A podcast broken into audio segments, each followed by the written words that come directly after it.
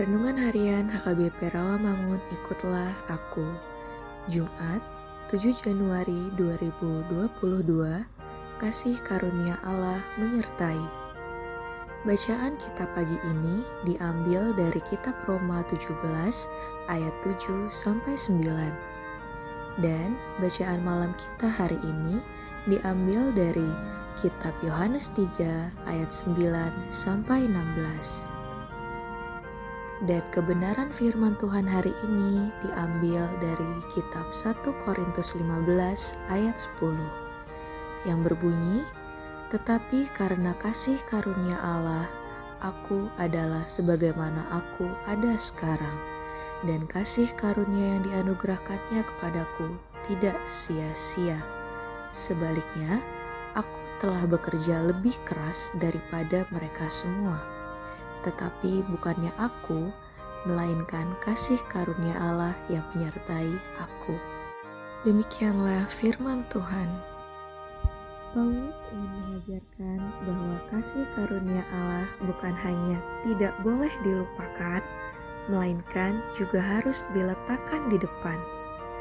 Kasih karunia Allah menekankan tentang kehebatan Allah dalam mengasihi kita. Apa yang dikerjakan oleh kasih karunia Allah? Kasih karunia memberi kehidupan yang baru.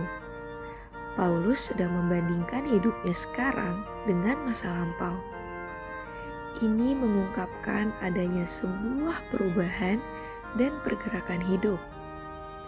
Kasih karunia membuat kita bekerja keras bagi Tuhan. Sangat terbukti bahwa kasih karunia Allah bagi seseorang tidak sia-sia adalah kegigihan orang itu dalam pekerjaan Allah. Kita belajar bahwa kasih karunia tidak meniadakan kelemahan dan kesusahan atau hidup tanpa bahaya. Sebaliknya, di dalam kelemahanlah kita menemukan kasih karunia, seperti yang tertulis dalam kitab 2 Korintus 12 ayat 7 sampai 10.